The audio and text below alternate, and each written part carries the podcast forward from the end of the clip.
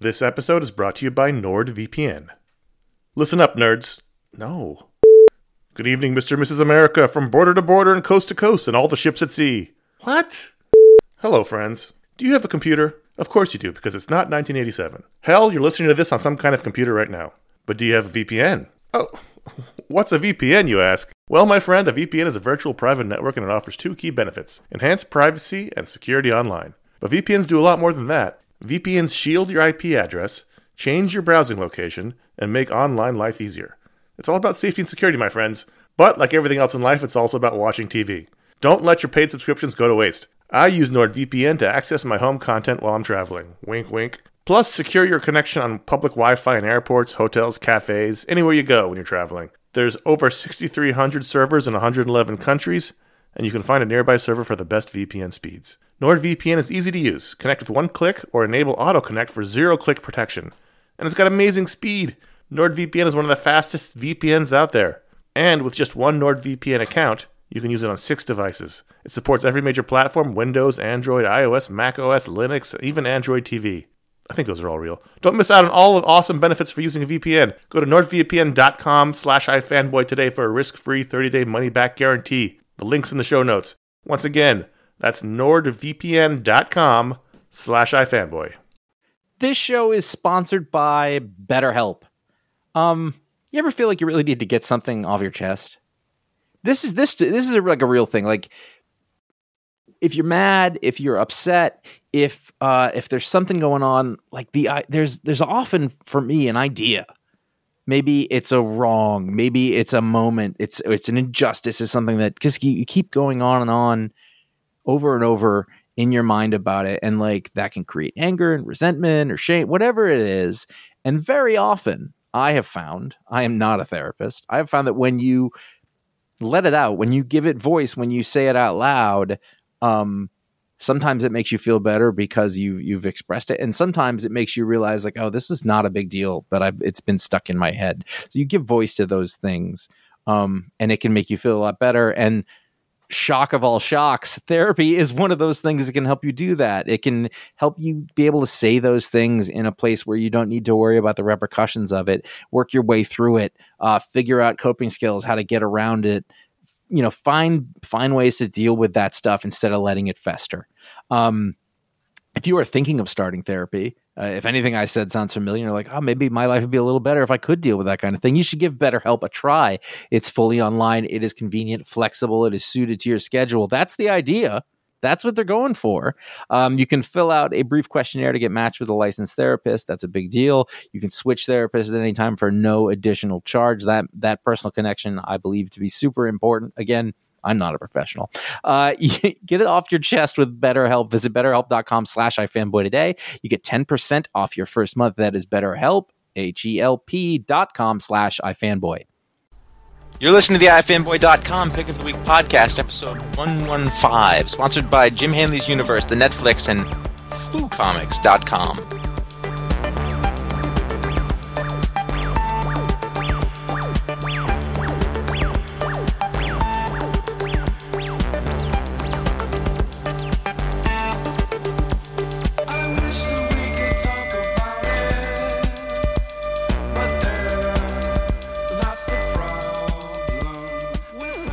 there. Welcome to the ifanboy.com Pick of the Week podcast, episode 115. It's going to be a doozy this week. I am Josh. I'm here with Ron. Hey. And Connor. Hello, sir. what products may we interest you in? Uh, ifanboy.com is a website where we talk about comics and all their various glories. Uh, we read a bunch of them every week, and one of us is tasked with picking the best one. Uh, and they write a pick of the week uh, review on that website, and then we come here and talk about it and the rest of the books of the week, and then and other stuff we want to talk about. When Ron isn't like, we don't have time, and I'm like, but I want to talk about it. You're like, shut up. Then you edit that out. Oh yeah, Anyway. I'm, I'm the bad guy. You're the bad guy. You're always the bad guy in my mind. Uh, before we get to the show, we're going to tell you we're talking about the books that came out this past week. So if you haven't read them yet, there's a good chance that we could we could ruin them for you. And if you've uh, if you don't want that, then we wouldn't want that at all either. So come back after you've read them; it will be much more fun then. Um, and I believe we have a a, a buttload of books. Uh, so there's a little different show this week. There's so many books, and we have so much to talk about. We're skipping uh, the voicemail and the email this week. So uh, they'll be back. We're not we're not abandoning that, obviously. Which is but, uh, which is really interesting because I don't for for was did you guys have a heavy week? I had a light week, but it was a quality light week. I had about ten books. Yeah, I had, I about, didn't- I had eight books. So I had yeah, a medium week, but but but significance wise, it was one of those weeks. yes, absolutely. So uh, Connor, you had the pick this week, and and I did not envy you the choice. Oh, it was awful. I um, I finished my books. I well, I was reading in the middle of reading the books. I got to the Spirit number twelve, which is the pick of the week by Darwyn Cooke, and I finished. I put it down and I went, "Oh, that's that's the pick." There's like there's gonna be nothing to rival that. And the very next book I wrote is Green Lantern, Green Arrow, and I I mean Green Arrow, Black Canary, and I went, "Oh, damn! now what do I do?" Um, and then I wrote a third book, which is also equally pick worthy, so I'll, which I'll talk about later. Um, so I literally, when I get to the point where there's two books, I normally put them side by side. I look at them and I think one of them's going to jump out at me and, and really it's going to be clear. And this time it wasn't. They could easily been pick of the week, either one of those two books. But I decided to go with the Spirit number twelve because um, they were both emotional books, and this one really, this one really hit hard. It, you really got to know the Spirit and Denny Colt, Colt a little bit better. Um, and it was the last issue of Darwyn Cooke's run, and it was beautifully drawn, and it had some absolutely beautiful pages, including the double page title spread, which is always I was gonna say, when- When I, I'm glad that you mentioned that in your review because I got to that and I was like, wow, that's that's really nice. Talk about Yeah. talk about going out with a bang. Jeez. I mean, I, I'll be honest. We've done a year of Darwyn Cooke on the Spirit, and we all love Darwyn Cooke. We're all big fans of New Frontier. Um, there was a point in the middle of this of this run where I kind of lost enthusiasm for it. It was like issue seven or eight, like around there, like the There's yeah. a couple in a row where I just I they were kind of rote, and I didn't really love it as much as I did the first six or five or whatever. And then I think he really picked it up in the last couple months, and the last few issues have been really good. This one was just fantastic.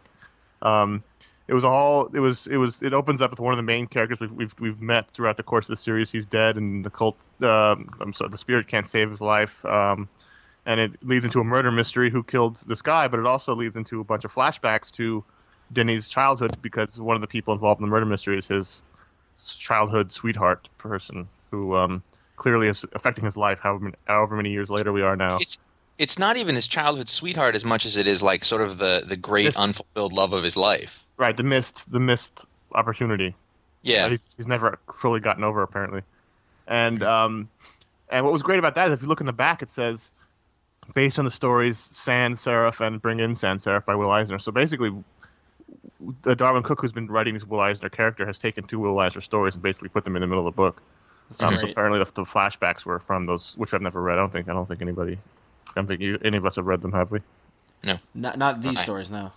No. So, um, you know, the murder mystery was solid. There was some exciting action. The uh, the whole emotional element to Denny's flashback was was really strong. I felt I thought the ending was really really good and sad. Um, kind of, I think this series had to kind of end on a, on a sad note because that's just the way that the Spirit's character is. I mean, he he's he he's got this sort of cavalier attitude, sort of our George Clooney esque character, but he's I think there's a there's a, there's an element of sadness to him.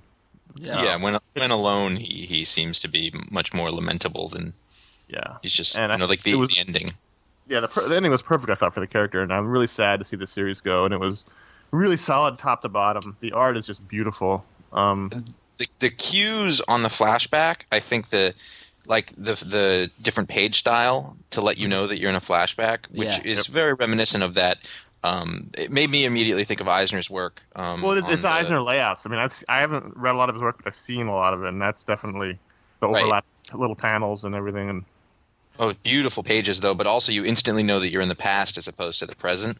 Well, Because of colored the a little differently too. Yeah, but just shape wise, you're not looking at rectangular panels anymore. Absolutely, yeah. This is just, a, I mean, this is just solid. We, we've, we've said it so many times talking about Darwyn Cooke and, and the spirit is that he's just, he's such a talented comic book maker, not just from the art, which is amazing, not just from the writing, which is really great. It's it's everything from the layouts to storytelling to everything. This is this is comic books at its highest level, and uh, it's really. I mean, I'm gonna I'm gonna check out the next issue with the new creative team, uh, Sergio Aragones, Mark Evanier, and Mike Ploog, I believe, and. Um, see how that goes. But it's gonna be really, really hard to match the quality that was this last year of Spirit Comics. Yeah, Yeah, this is I'm is a- kind of this. I mean, this was just a twelve issue. I mean, yeah, you're right. It wavered a little in the towards the middle, but it was still better than a lot of the stuff that was out there. And just like like Josh mentioned the, the flashbacks and even the last page, like the credits page, was Beautiful, just, like, beautiful. beautiful. Yeah, yeah. Just it's so He's ridiculously talented art wise. It's Yeah. it's not even it's not even fair almost. yeah. Well, that's what's really sad about him not being on it because uh, you know I was reading the interview with him and basically like the the editor got got canned so he had to go and then and then the inker J Bone had took another job so he's like well I don't have anyone to play with anymore so I don't want to do it right. and that's just so like oh Yeah. it's not even it was just the circumstances Well, it's even know? sadder is if you look at the sales figures. I think it sold around twelve thousand copies a month, which is you Mhm. know ridiculous. Yeah. Especially we did for- our damn especially since- best especially since everybody everybody seems to love New Frontier, and you know, but it, when hmm. it just comes down to it, is if it's not a mainstream superhero. Well, yeah. Well, the, yeah. The thing is, is that the, is as great as Will Eisner is, and as great as the character is, it's hard to to be accessible for today's audience because they just don't know about the history and they just know, don't know about the greatness level of it. You know, Well- and, the, and the thing is, is that they're not typical stories. I mean, they're stories straight out of the you know 40s and 50s and things like that. You know, like and it's not you know there are no capes, there are no you know there are no superhero kind of stuff, and it's hard to force that down people's throat. You know, but well, it's see so for me good. though I, I- I wasn't reading this for the spirit quite honestly yeah, I mean like I'm not terribly interested in reading it past this because I was reading because of Darwyn Cooke yeah.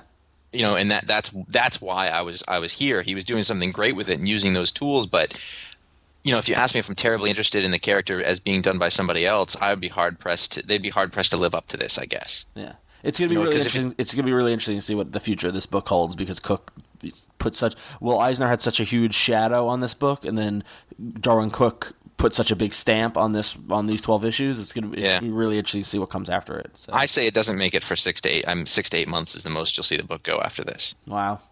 I, I don't I don't see it surviving without Darwyn Cooke. I mean, Yeah. you know, Sergio Aragonés has a has a a following, but uh, you know, Yeah.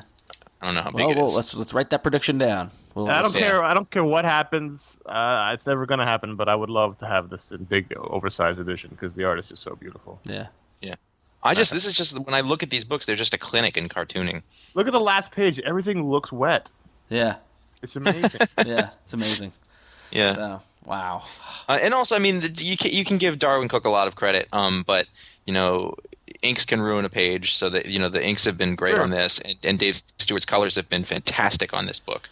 This is some of the some of the best work I've seen. You know, sort of from a, a team altogether. Like even the lettering on this book made it stand out. the whole production. I mean, uh, the, Yeah. and and this is this is beautiful comic book making. And uh, if they don't make an absolute of this, they're just idiots. And and it just uh, the, these twelve issues group them together as a as a whole because they're just better than better looking than half the comics you're reading right now. So I just want to say really quickly that a lot of people talked about the next book we're going to talk about about in terms of emotional value. But I think if you ever have that person in your life where you, um, you know, it's it's you, that person in your past where you never you never really know if it would have worked out or not, and you have this mystery in your in your life.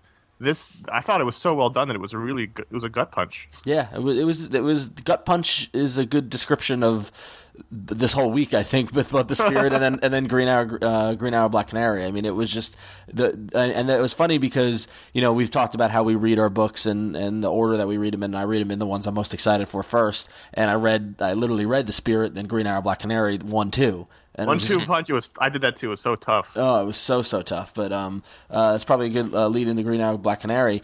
I when I grabbed it, I almost thought I had the wrong comic because the coloring of the cover was so not what I was used to with this book. Right. Um, you know the the darker logo, Subdued, yeah. the darker logo and the black background. And it was funny because you know because I read a lot of um I read a lot of criticism of the last issue saying that you know Judd Winick was just ending every issue with you know a cliffhanger and it didn't really matter because you know Ollie didn't die and now you know Connor's not going to die. I mean Connor the Green Arrow, not What? Connor. What? Connor don't die I'm, I'm not gonna die. I'm Um, immortal. You know, and, and it, like there really it brings up that question of you know the balance between okay he's writing twenty two page comic books that end in a cliffhanger and that's kind of what you know what happens and and the the argument that there are no stakes and, and that sort of thing.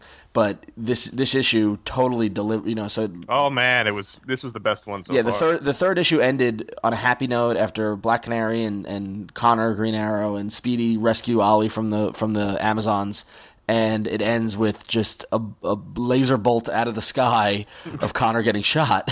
yeah. Right to the and the the moment the momentary reactions in the beginning of this book after the shooting Yep. um, leading into how they they're stuck in the middle of the water on, on a boat and how they actually save Connor by you know by Green Arrow calling for for Clark for Superman.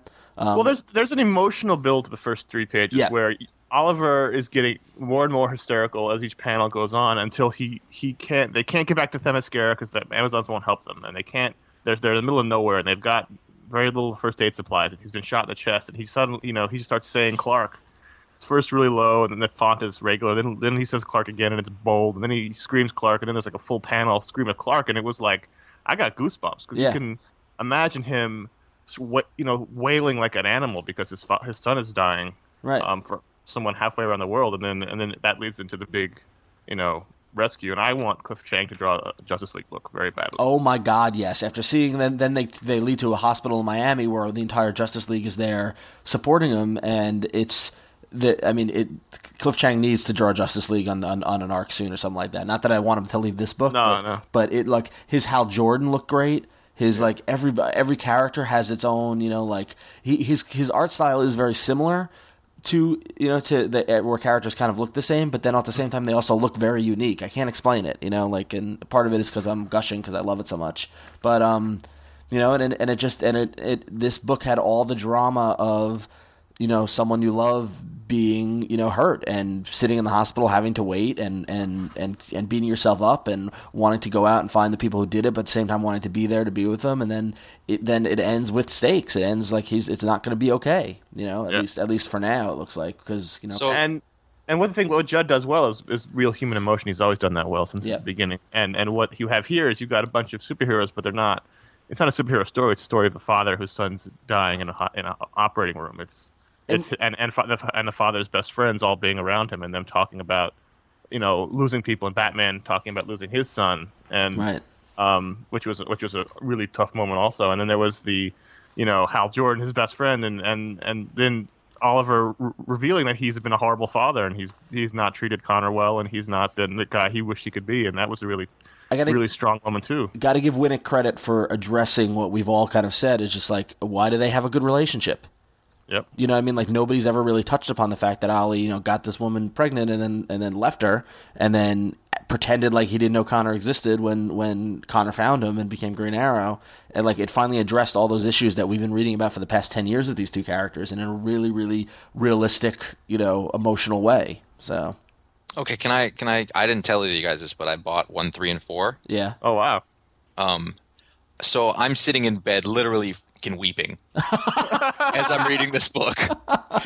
Um, without to get too terribly maudlin, um, I don't have a father, so whenever I read stuff that is sort of honestly written about shitty dads or absent dads or anything like that, like there's only, there's one surefire way to give me a gut punch with a story, yeah, and I'm just reading this, and it's about a guy who made all sorts of mistakes and then owns up to it.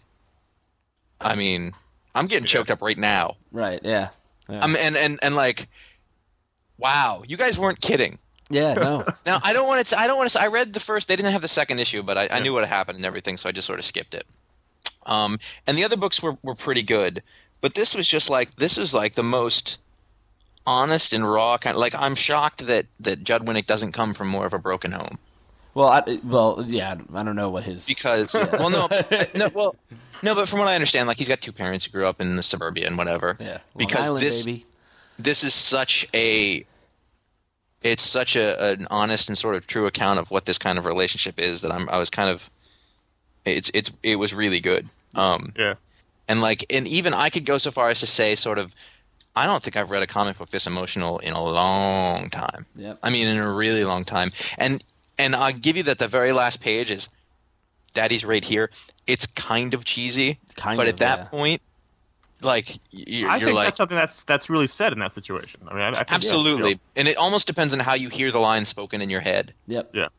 but I love. I mean, like for me, you want to make a character a hero. It's to he's he's going to own his responsibilities and, and be the person that he's supposed to be. Yep. That's just badass. Um, and and so this was this was this was easily the best book I've read this week. Yeah. And therapy's over.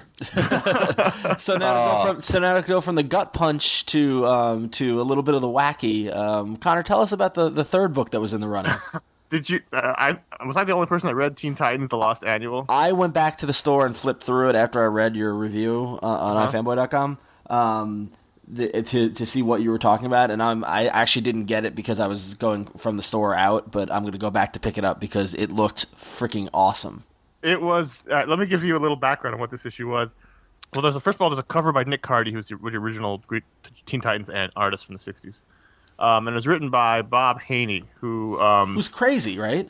he died in 2004. Oh no shit! Really, I didn't know Uh, that. This was written and drawn in 2003, but DC shelved it because I think it was too it was too out there. Because it's too crazy. Yeah, and they released it. They just released it. Um, it's written by Bob Haney, inks by Mike Allred, colors by Laura Allred. Um, it's a, And who it's a- drew it though? Not Allred didn't draw Jay it though. Stevens drew it. Yeah. Who I don't know, but um, it's it's it's a squarely set in the '60s annual. It's called the Lost Annual. It's lost because it was shelved, but also because it's it's not modern day at all. It's it's, it's going back to the '60s '60s storytelling style. But it's really wacky and really subversive. Um, let me just tell you some of the plot points. So we, we open up on the Teen Titans, and uh, they're in the big Teen Titans cave, and and they're all coming to Robin's distress signal because Robin says somebody's taken somebody's um, impo- in, in, in, impostering what, what's the word uh, imitating Im- John F. Kennedy impersonating. impersonating John F. Kennedy. not, not John F. He's got a big TV screen. John F. Kennedy's on it. That's not the president. A shapeshifter's taken over. So they're like, "What do you mean? You're crazy?" He says, "No, no, I was at the White House." So they flash back to Robin getting a tour of the of the Oval Office with with John F. Kennedy because he says, "You all know I was a guest at the White House interviewing President Kennedy for the magazine we plan to publish." so, so the Teen Titans were going to publish a magazine. Um, so he was there interviewing It's Kennedy. one thing to fight fight crime, but also to have to be on yearbook. That's that's yeah. So so so Robin's staying over. He's sitting on. He's sitting in the the, the Lincoln bedroom, and his costume's sort of half off, and the the mask is on the side of the bed, and he's like, "Wow, this is great. I'm in the Lincoln bedroom." Uh, and then something weird happens, and these these these aliens show up, uh, all dressed like mods. They got the mod haircuts and they, they have the and the clothes, and they they steal Kennedy and they put their own mod Kennedy in his place, and Robin's all freaked out. So he goes back to the Titans and first they're all laughing at him, and then they, then he says, "Come on, Titans, we're gonna go save him." So they say, "Yeah!" And then they they have this teleporter apparently in the cave, and they go to they go to planet Alustro, and they apparently know where that is, and Aqualad programs it in, and, they, and he gets left behind because he's Aqualad, and and they all and so Speedy and Wonder Girl and Robin and, and Kid Flash go to planet Alustro. Where um, Kennedy's being held because they need a leader. The Alustro needs a leader because they're in a constant battle with these hippies but they're not hippies. They're big shaggy werewolves that look like hippies. They got hippie hair and hippie clothes, and so it's basically one big hippie mod war. and um, Wonder Girl falls for one of the hip, one of the hippies, and then and and the, she makes out with him. They call each other lover all the time. It's a little weird, and um, uh, they're gonna get married, and and it's all very odd. And they've brainwashed Kennedy, so he doesn't know he's he doesn't know he's Kennedy. He's he thinks he's an Illustro leader.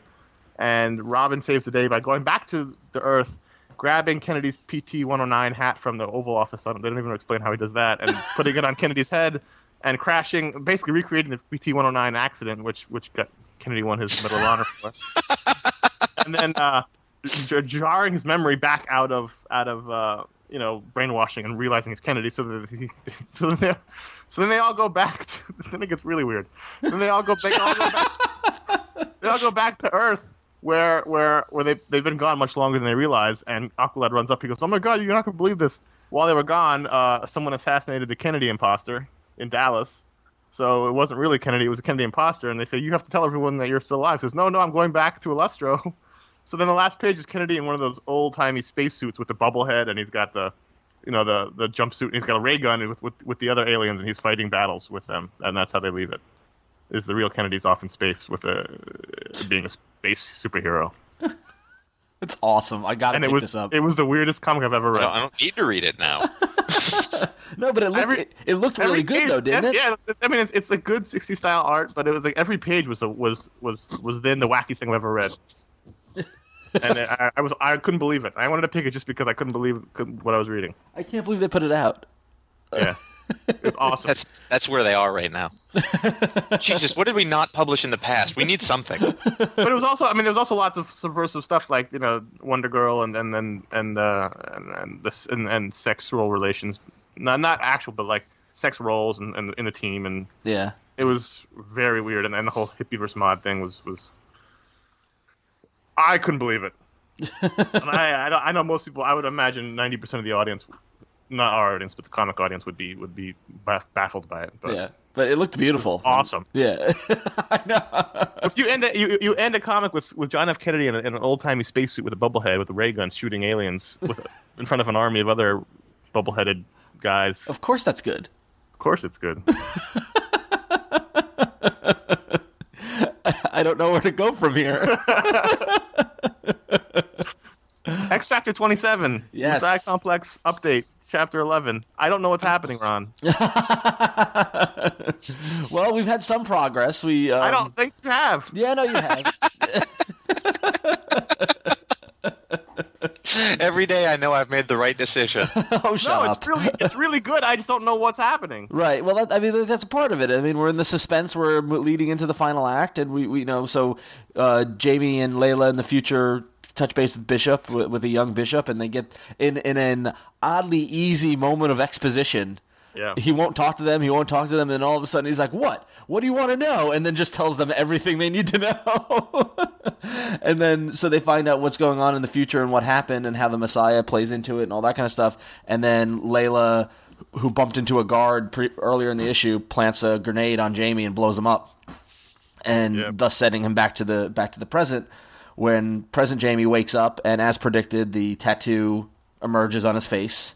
Um, and you know, and then he starts screaming, "Where's Bishop? Where's Bishop?" And so you know, because now Jamie's got this information to come back to with. So, um, so that that had some progress. Then we see the Cable Professor Xavier kind of uh, alliance growing. Yeah, as, nothing. I mean, yeah, this Mr. Smith, then we it revealed Mr. Sinister wasn't behind all this, or maybe he was earlier, but right. And that Mystique. and that Cable Cable wasn't behind the the Sentinels and everything as we thought. You know, they think that it was Bishop.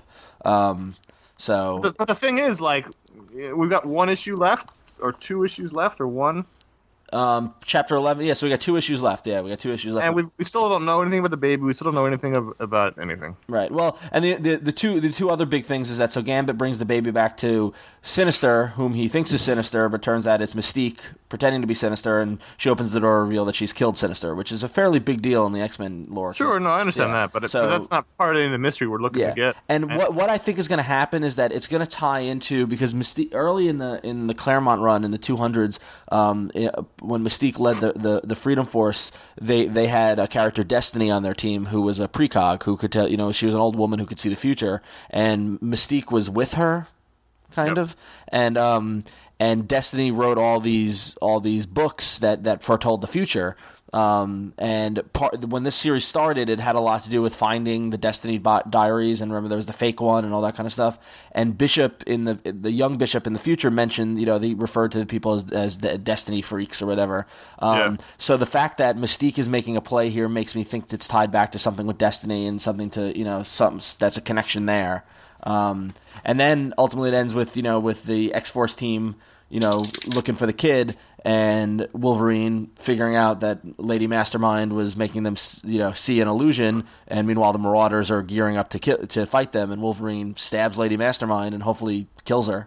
Um, gut Looks shot. like. Yeah, and it, and it ends on the cliffhanger of about to start a fight. So, um, so we'll see. I mean, you're right. There are two issues left. We don't know what the baby is. I imagine we're going to get another big kind of exposition, kind of exp- you know dialogue type thing, like Bishop explaining what it is. But um, until then, it just kind of stay tuned. You know, tune in next week. I know, Same it's- X channel.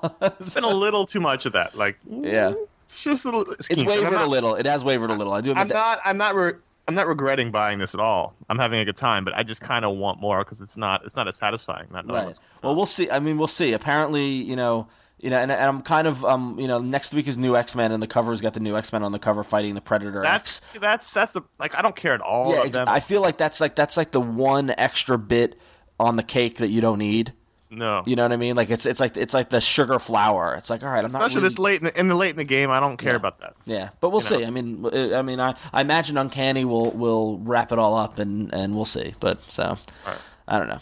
But um, so this week was a big week for fans of comics from the um from the early '90s because uh, we have the the much awaited Young Blood number one by written by Joe Casey and and drawn by um Derec Donovan. Um, I assume I'm the only one who picked this up. No, I bought it. out of, out of sh- like sheer, I like Joe Casey. Yeah, he's Uh, I like his work. Um, I would have never thought that I would have liked, for example, his Wildcats work, which is one of my favorite series of all time. Yeah, So it makes Um, sense that you would pick this up. 'cause It's the same. It does, and and also I had read, um, I- I'd seen some some online arguments that made me really curious about what it was like, um, not on other sites where where people are less um, cordial, we'll say. Um, nerd fight. Um, now it should be noted that I have no experience with Youngblood. I don't. I only know in the vaguest terms what Youngblood is. Uh, I wasn't around for any of that, and I'm not a Rob Liefeld fan. right. So, so Ron, what did you think? Um, I thought it was I thought it was okay. I didn't think it was um, I didn't think it was awful. I didn't think it was amazing. Um, it's definitely picking up on the same themes that have been throughout Youngblood. The problem the problem with it is is that I remember Youngblood from the early image days when, when it first started, and then I actually didn't even bother with the late '90s awesome entertainment, all that kind of approaches.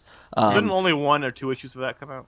uh, no, a few, a few came out. I mean, there, there have been a few, and then Rob has tried to put stuff out on his own and all that kind of stuff. So, Well, the, um, the, there was a Mark Millar penned one that only one issue came out of. yeah, that- exactly, That's what, that's what I think. Exactly. I actually bought that. I think yeah, but um, before I knew that I didn't really like Mark Millar's work. yeah, but um, but yeah. So so there's a couple characters who who I didn't know who they were, and they they, they made the thing. What I thought was good was that they didn't deny that that stuff didn't happen. There, there were references to the past throughout the whole book. Um, and essentially, it, start, it starts with just them putting they're putting Youngblood Black together, but with more of an entertainment feel rather than a government feel.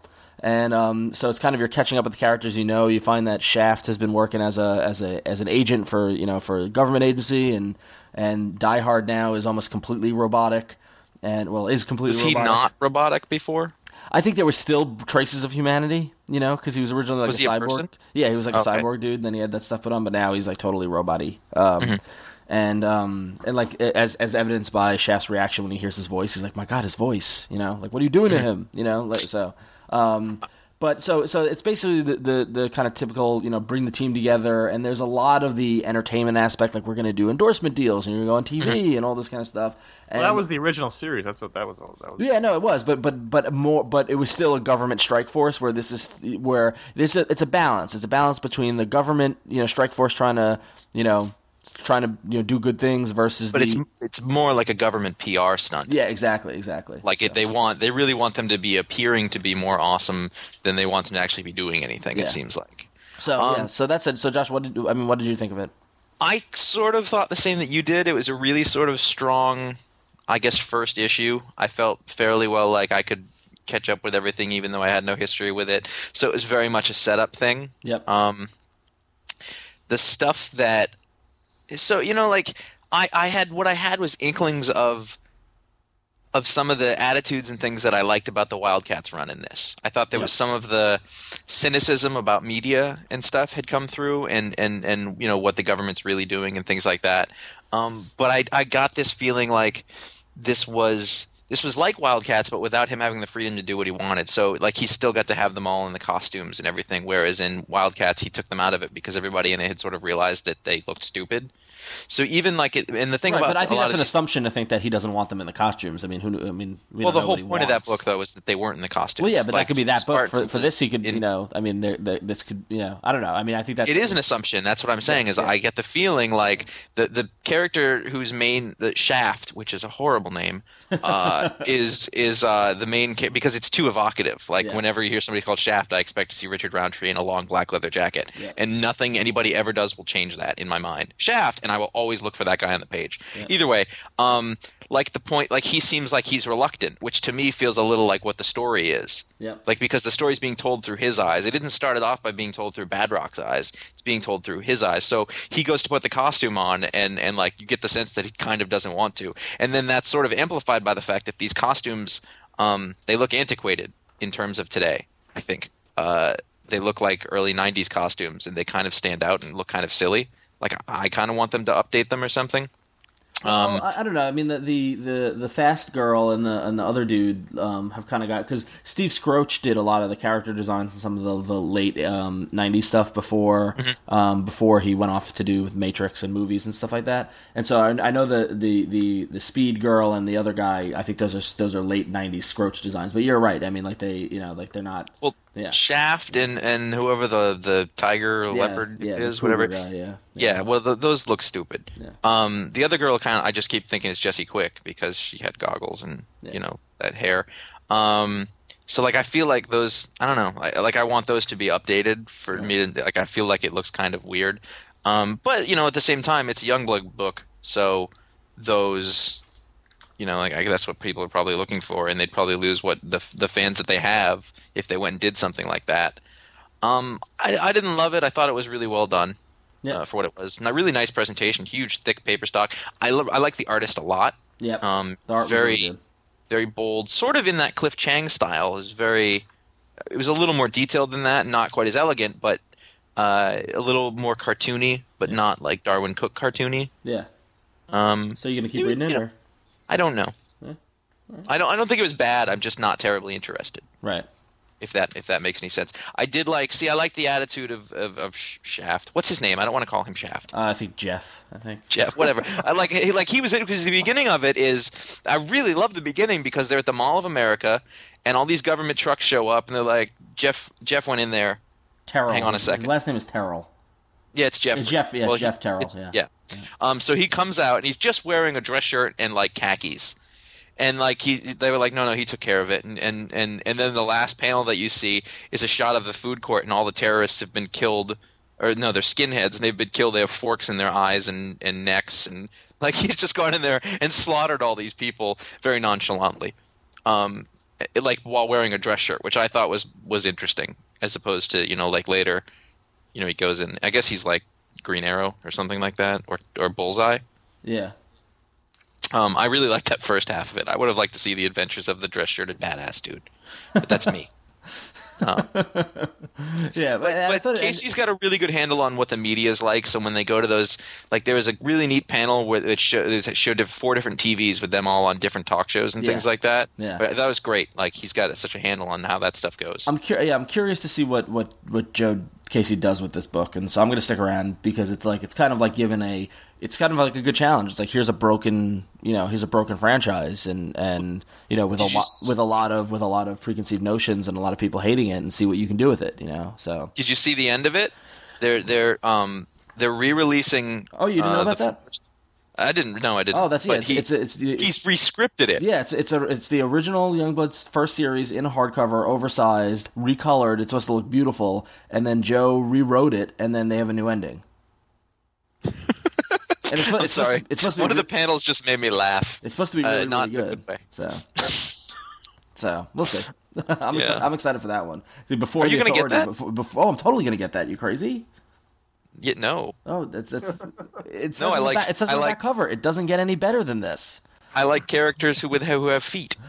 Stop. So uh, speaking of speaking of that though, um, just real quickly, um, f- do you remember when Liefeld and Jeph Loeb were doing the Onslaught Return series like a year ago?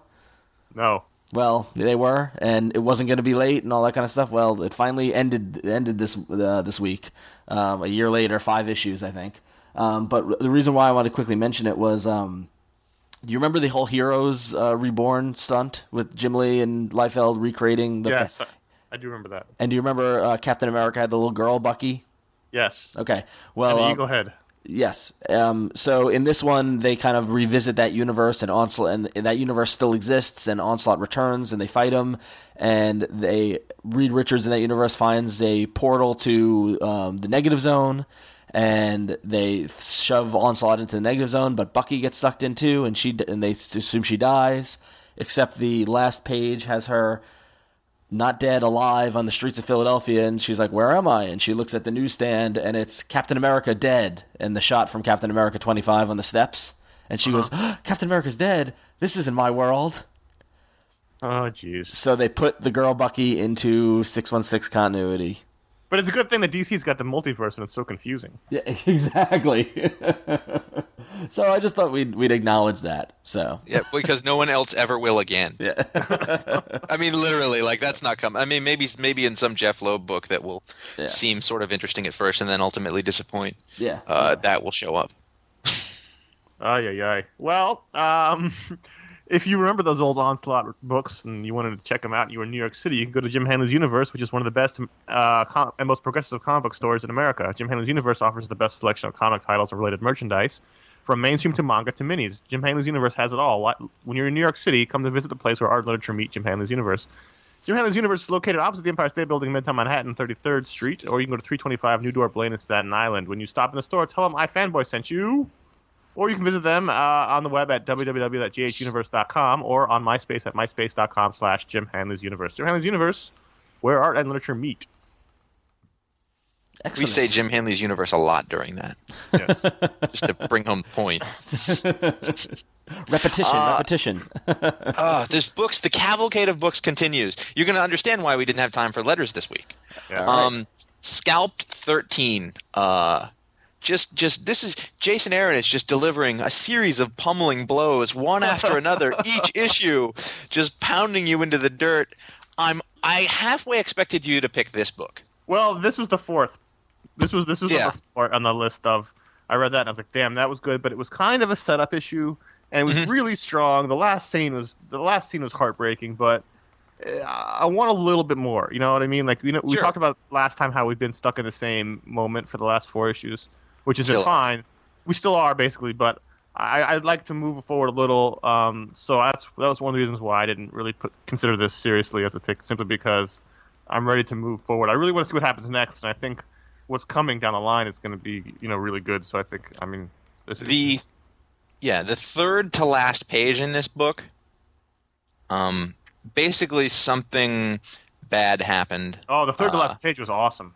and bad horse has to explain it to them that's as much as i'm because i i don't even want to go into it any more than that and if you've read this you'll know what i'm talking about um it's all done in a sort of sepia tone or it's not even that but it's it's all uh, it's like a one muted. color yeah, it's very color. muted. There's no words. There's just five panels each, you know, of equal size going across the page, and it's him delivering really bad news. Well, he's a cop, so you imagine he the kind of news he would he would deliver that's bad. And But uh, he's also a prick, kind of, to Right. everybody. Like not really, but like that's how that's his attitude. That's how he comes off. So he's actually got sort of this tender moment, but there's no, there wasn't like a redeeming thing for him where like where he went in there. He just knew he had to do something bad, and he sort of takes it on. And he goes and, and you know this is just after he told you know he's been gotten his own bad news, which he's sort of in denial about. well, just- he, he, I have no idea what you guys are talking about. I, I wouldn't I necessarily say it's not redeeming because he does, he does. You do see through the course of this this issue that he does have feelings for these people that he's talking Yeah, to. but he's not trying to he's in denial about them. He he has right, but he he has softened slightly in terms of clearly something has touched him about these people that normally doesn't happen with him. See the quote on the front of this book? Yes. The best new series in years. Spread the word. Garth Ennis. Um, Please, not please wrong. buy this so we don't get canceled because we're next on the chopping I, block. listen to me. I swear to God, please go buy this book because if this gets canceled on top of everything else, I'm going to get depressed. so for I'm not like- kidding. for Josh's If you like sanity, Ed please buy this book. Yeah, if you like Ed Brubaker, if you like Criminal, if you like any of those books, you have to be reading Scalps. There's no other way to say it. Yep. I mean, the first trade is is is ten bucks. It's second got the first coming five. out. Uh, they've offered a money back guarantee on it. It- You know, just go try this book. If Yeah. you if you're thinking at all that you're bored with something because it hasn't, it's we're 13 issues in now. It hasn't been a dropped moment. Um, this has been so good, and I really hope. I, I mean, after this week where we get Exterminators and possibly Crossing Midnight, you know, this is sort of the last low-selling book at at DC standing, and I, I don't want to see it go away. Yep. It's also, I think, one of the best.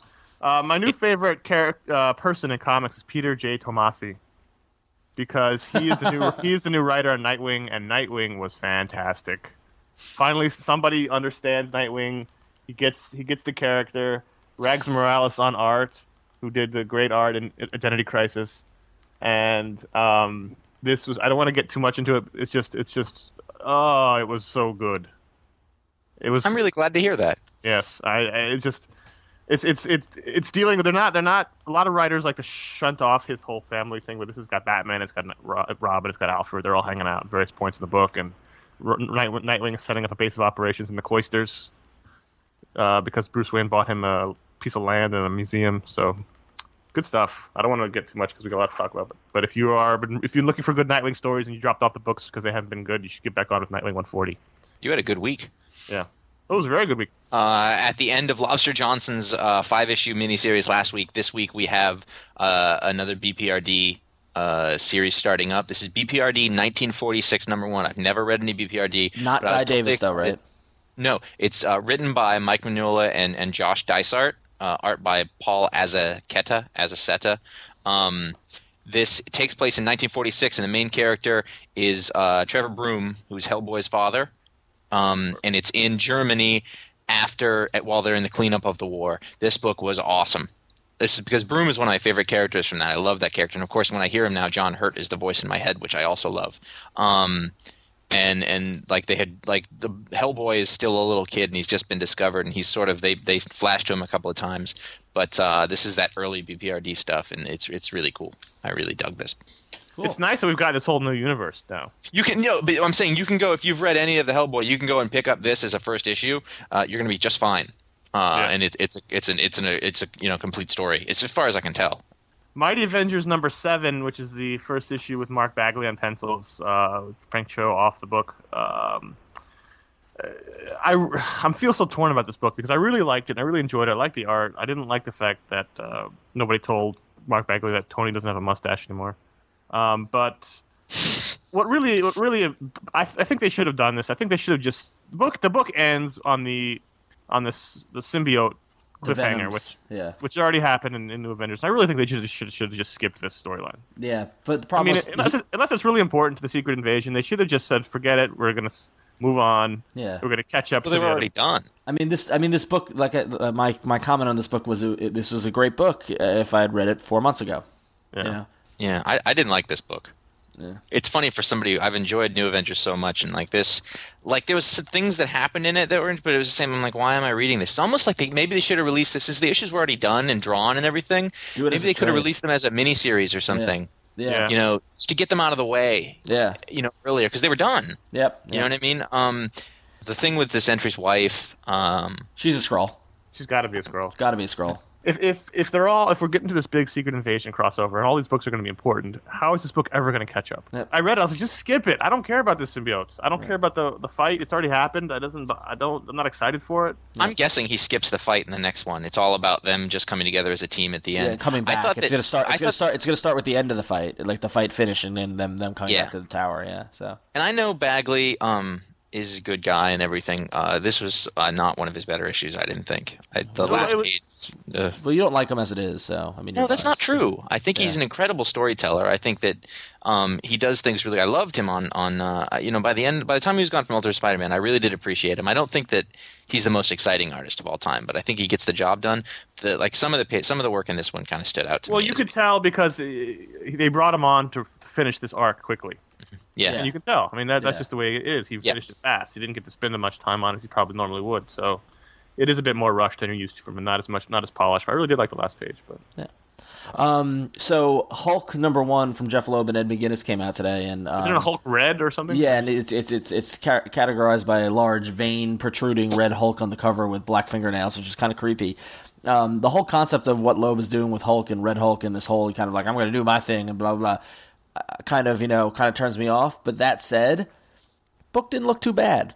Like I kind of forgot what an Ed McGuinness pencil. Well, Ed McGuinness is a good artist. Yeah, I mean, I, I really enjoyed the art. I mean, I thought his She-Hulk looked good. He had the the the Russian, um, the Winter Guard, so with Red Guardian and Ursa Major and Crimson Dynamo and Dark Star, like they looked great. Iron Man was in it. Um, uh, Doc Samson is in it, and ultimately it looks like um, and He's everywhere. yeah, and, and it's re- yeah, and it's really cool because um because uh, his She-Hulk kind of has like the kind of like almost like a '60s kind of look to her hair, um, so it's kind of reminiscent of like all you know like when the character first started. But I don't know, it just it was G- General Ross is in it, and ultimately, so there there's a mystery of the a Hulk fought the Abomination in Russia, and as they typically do, they fight, they fight, and then this Hulk pulled pulled out a big Hulk-sized gun and killed him And so, so Tony and Maria Hill and Doc Samson and She-Hulk are there looking into it, trying to figure out who this Hulk is because Banner is in a cell on, uh, in the Hulk base in Arizona, and they all want to know how they made a who made a gun that big. And she and then Maria Hill's like, "We make guns that big." So that, that was kind of funny, but um, turns out it looks like they're they're trying to build up this whole mystery of who this Red Hulk is, but it's obvious by the end of the book that it's Rick Jones because you've got Rick communist. Jones. He's got Rick Jones, you know, in the snow in Russia with torn pants and no shirt, going, you know, where am I? How did I, you know, how'd you get yourself into this? And so, um, so whatever. I mean, I don't know. We'll see what the story, where the story goes, but I'll I'll keep reading it just for the art alone. Anyway, wow, that's a lot, a lot of books. So, um, Geez, we're running out of time. All right, uh, so real quickly, um, um, I want to tell you about our um, about our new sponsor, a new website called FooComics.com, and it, basically it's for um, it's a website for comic book stores and their customers to uh, kind of control their subscriptions or pull lists. Um, stores can uh, have uh, have their customers fill out a pull list and submit it via the website, and they make it really easy to manage your subscriptions and your pull list with your store.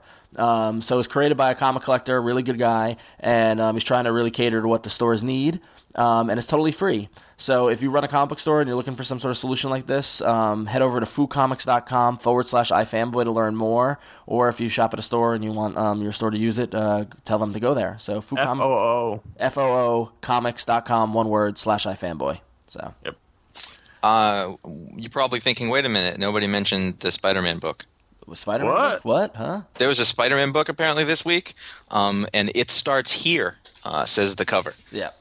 I Uh, um I, I've seen a lot of uh, talk about this book online. Have you guys seen it? I don't know. If I think there's some sort of buzz. there's a little bit of discussion on the book. All I have to say is, for me personally, uh, it's nice after 20 years to have Spider-Man back. I was just gonna say, if you can ignore everything that's happened behind behind the scenes, forget the past four years or whatever, this is a great Spider-Man book.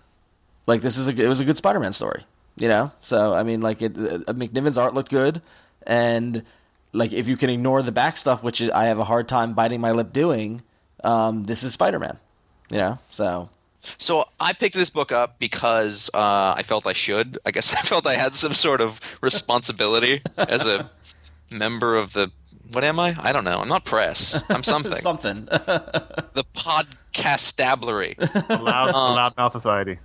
Um, and and and so I bought it, and like I, I guess it was good. I was it was really nice. I, you know, the, a bit of the writer in me was really annoyed that there was so much story left on the table, and you know how that how that applies to everything. You know, like he's back to not having any money. So does that mean that like his thing with with Tony Stark never happened? You yeah, know, I mean, like- it's it's really it's uh, no, I, I agree with you there. It's really kind of convenient what they're doing is that they're ba- basically just saying that go you know rewind back to the wedding. The wedding never happened, but ev- mm-hmm. all these other stories happened. He just you know he just was He just with- wasn't married. He just wasn't married. Yeah, but those so, stories- But so no, but so that that said though, how do you get from where he was to being just being back in Queens? You know, although although May does say in the issue, she's like, you know, you always have a room here, but come on. Yeah. You know what I mean? So it doesn't Yeah, sound but- like he lives with her. You know what I mean? Like, but right, um, right, right. But did he work for Tony still? Did he not have that job? Did I don't the know thing because is, they, they tried. This is this is why this had to happen because it was such a freaking mess. They tried to. In one book, he worked for Tony. In one book, he was a teacher. In the other book, he was looking for money. It didn't make none He was of the a books made any photographer sense another one, together. yeah, yeah. They they had to streamline it all into one. They had to lose stories because the stories didn't make sense altogether. They had to. All Yeah. there was too much story. yeah, And and now you've got to streamline. Now you just not worry about it. I I don't worry about one more day anymore. It was a disaster. Move on. yeah. Um, they're the gonna other- deal. the With, other- They're gonna deal with the Avengers stuff. He's already said the Avengers story's coming up, and he's gonna be dealt. He's still on the team. He's not not on the team. But He's they don't know who he is, so which you know, so and, and that'll be dealt with. And I, I have full confidence in Bendis to deal with all that stuff. And Yeah. it's just it's just a matter of you got if you're gonna go with it or not go with it. And look, I've been on record for the entire time we've been doing this show and before saying that the biggest mistake Marvel ever made was aging Peter into his 30s and marrying him to supermodel. Now that they've fixed it, I'm much more happy and I'm excited to be reading Spider-Man. I haven't been expi- I haven't bought Spider-Man regularly since I don't count Civil, Civil War because that was a tie-in. I was buying the tie-ins. I haven't bought it as a, as a book since the first couple, the first year of Straczynski's run, and before that, I couldn't even tell you the last time I bought Spider-Man. So how I can't tell you how happy I was to see the old logo. Yeah. I was just like, it just, I was just like, yes, excellent. And then like the page when he's looking for a job and like he's go, he's going, he's applying to be a teacher, and they, and she kind of, you know, chastises him for not being, you know, his his attendance record, and then he goes for a photography job, and he's like, there's no technique here, and then he goes for a science job, and the guy's like, you were promising, you did great in college, but then you didn't publish any work, you didn't work, what happened, you know? And then he's like, well, I was busy, and that great little that page about what he's been doing as Spider-Man, it really, it really is the core essence of what Spider-Man is. Um, but what you know, but still, and it, what they're doing is he's older. It's not like he's they've aged him. He's not. He Well, he didn't get you know- younger, but he he's not. It's it still feels as if he was younger. You know what I mean? Like He doesn't. But just, he, doesn't, he doesn't read older. He doesn't Yeah. read like he's thirty. He reads like to me like he's twenty five. And that, no matter what Marvel says to me, he's going to be twenty five. And I don't Yeah. care what Slott says in interviews or whoever. He's not.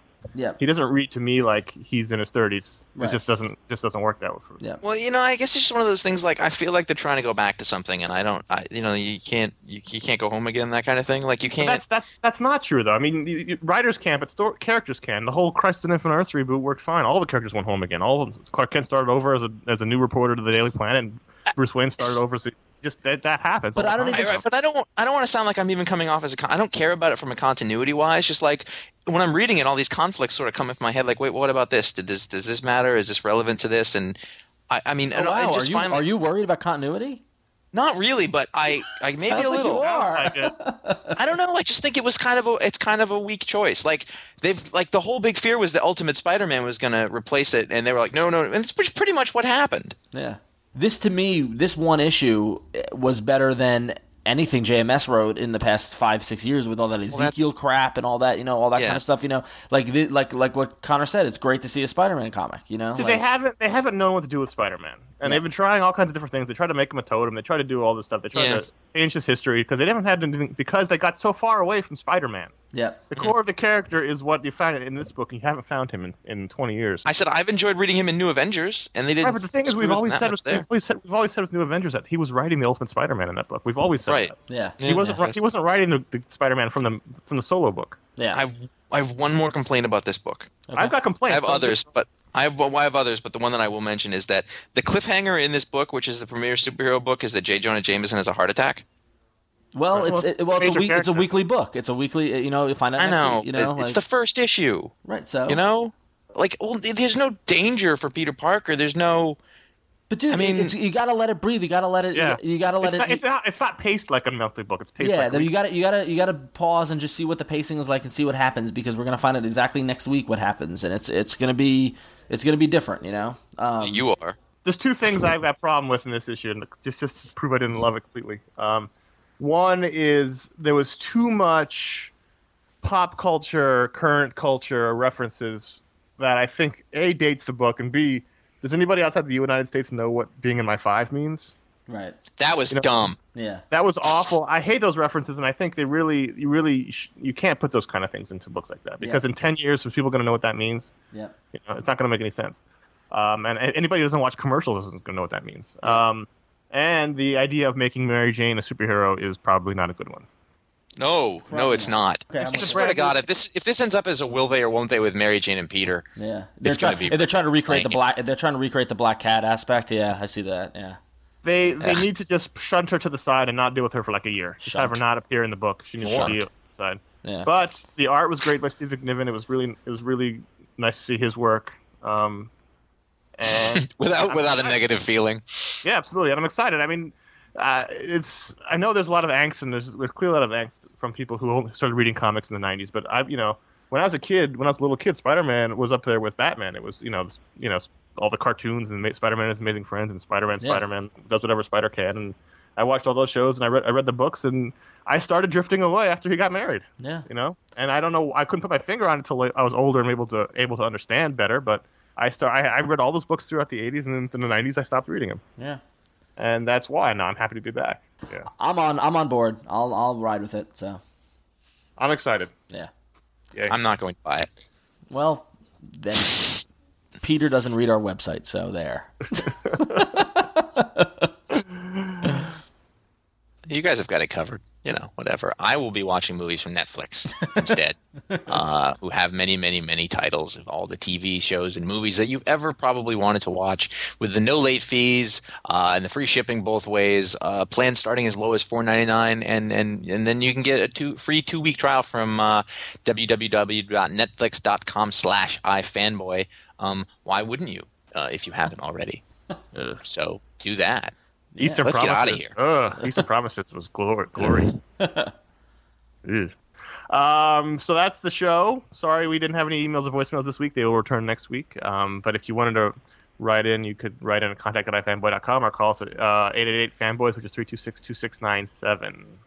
Uh, go to ifanboy.com where you can read the pick of the week review that Conor wrote this week, um, and then all sorts of other blog posts and stuff. We put stuff up, eh, you know, uh, almost every day, at least a few times a week. Uh, there's if you miss the letters, there's a letter column that goes up on Friday now where we where we answer some letters. So that'll you get your your your you know thing from that. Um, and then there's also links to the forums at Rev3 uh, where there's just tons of talk going on. And those can be found at revision3.com forward slash ifanboy, and you can see click on the link to the forums, and that's also where our video show is uh, is distributed through.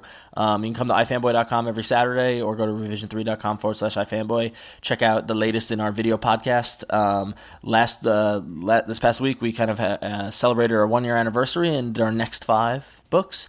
And uh, next week, we're going to be doing a lot of voicemail, so we'll make up for the lack of voicemail on this show. Yep, and if you need to buy things, uh, fanboy.com slash stores where you can uh, check out our um, books that we talk about in the video show, plus our all other media picks, plus you can just go through to Amazon through there and you can help the show out that way. Or you can go to um, jinx.com slash ifanboy to get an ifanboy t-shirt, which are pretty cool. Um, I'm wearing mine right now. you always wear it when we record, don't you? Yeah, I do. Uh, He always wears it.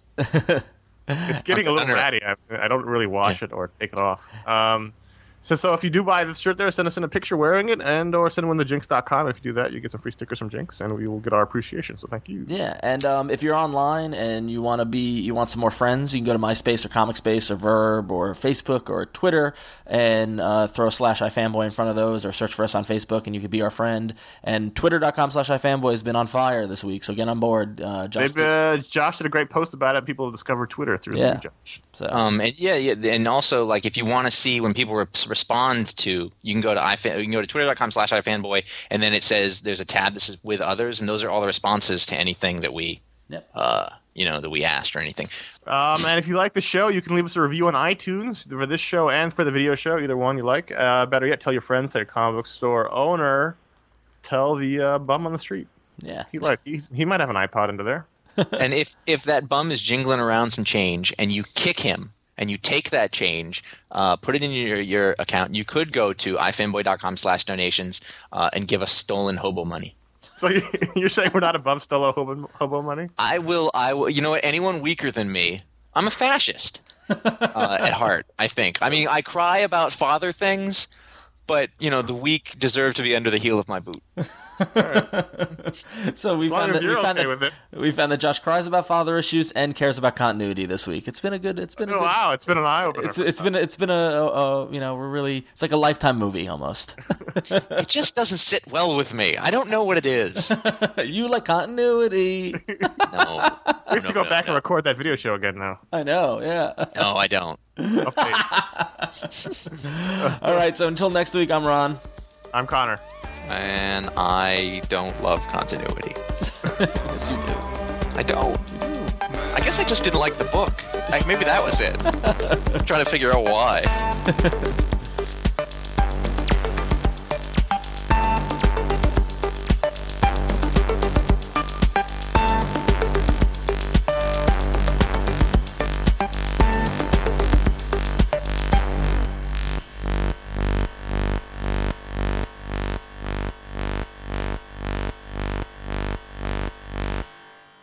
Can you guys hold on a second?